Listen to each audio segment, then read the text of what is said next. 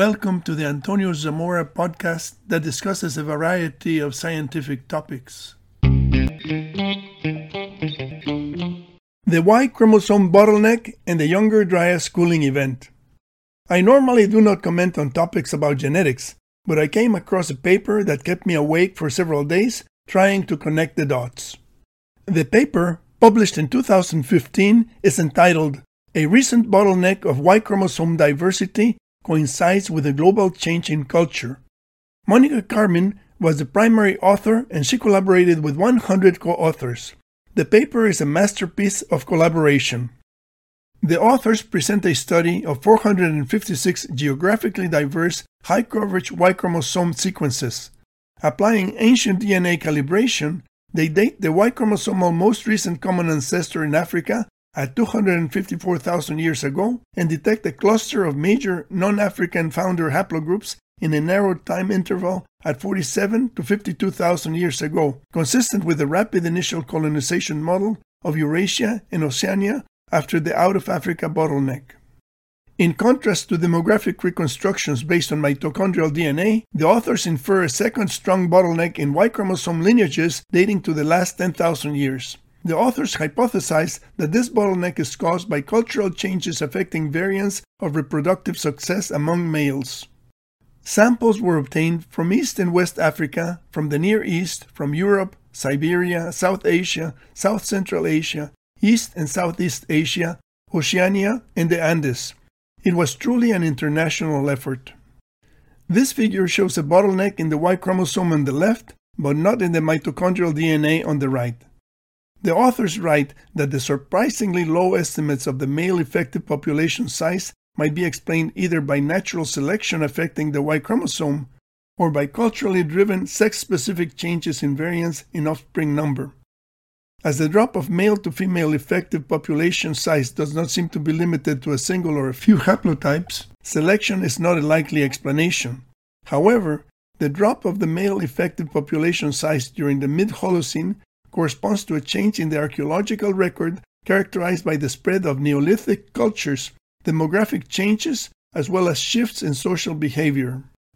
The Y chromosome data has enough temporal resolution to show that the Near East and Caucasus region in orange recovers starting about 7,000 years ago, which is at least 1,000 years before other regions. This is followed by recovery in Southeast and East Asia in blue, and then by South Asia in green. Europe in yellow reaches the lowest effective population size at around 5,000 years ago. The effective population of Europe then has 1,000 years of genetic stagnation before diversity increases again 2,500 years ago. Siberia loses genetic diversity until 1,000 years ago when it experiences a rapid rise in effective population size. The authors state that the changes in effective population might have been caused by various factors, such as competition through male driven conquest and innovation in transportation technology like the invention of the wheel, domestication of horses and camels, and open water sailing. I find it difficult to believe that a global change in human culture was responsible for the Y chromosome bottleneck. The graph shows that population sizes for all regions of the world reached a maximum approximately at the Younger Dryas boundary 12,900 years ago, as indicated by the red arrow.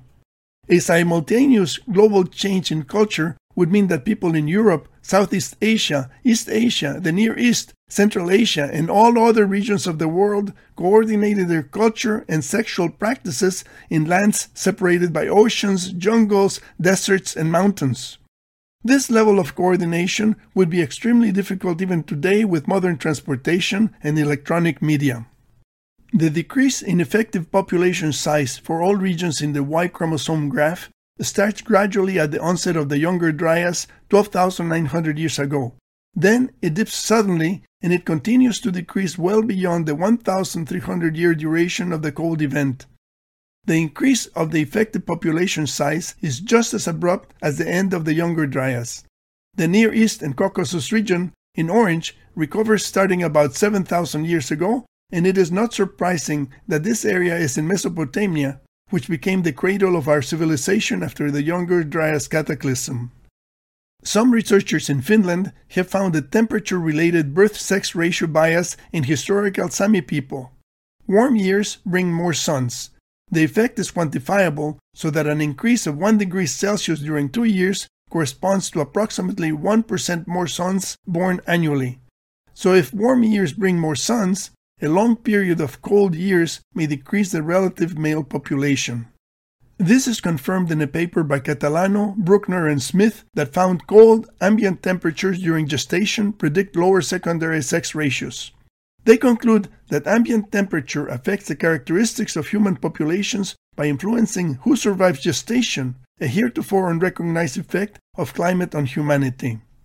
The paper by Catalano goes on to say that low temperatures may cull males in utero and leave a more robust cohort compared with males born in years with warmer mean temperature. This means that a prolonged period of cold weather, like the Younger Dryas, could have had a devastating effect on the survivability of human males. The paper by Karmin and 100 co authors offers a wealth of information about the Y chromosome bottleneck. The authors attributed the decrease in Y chromosome diversity to a global change in culture, but the research about the effect of ambient temperature on the human male to female ratio makes possible a different interpretation, which is that the Y chromosome bottleneck was caused by the onset of the Younger Dryas cooling event. According to the Younger Dryas impact hypothesis, a comet impact in North America triggered the Younger Dryas cooling event and the extinction of the North American megafauna. Humans had a close call. Thank you for listening to this podcast. Please visit the YouTube channel or the website for many other interesting topics.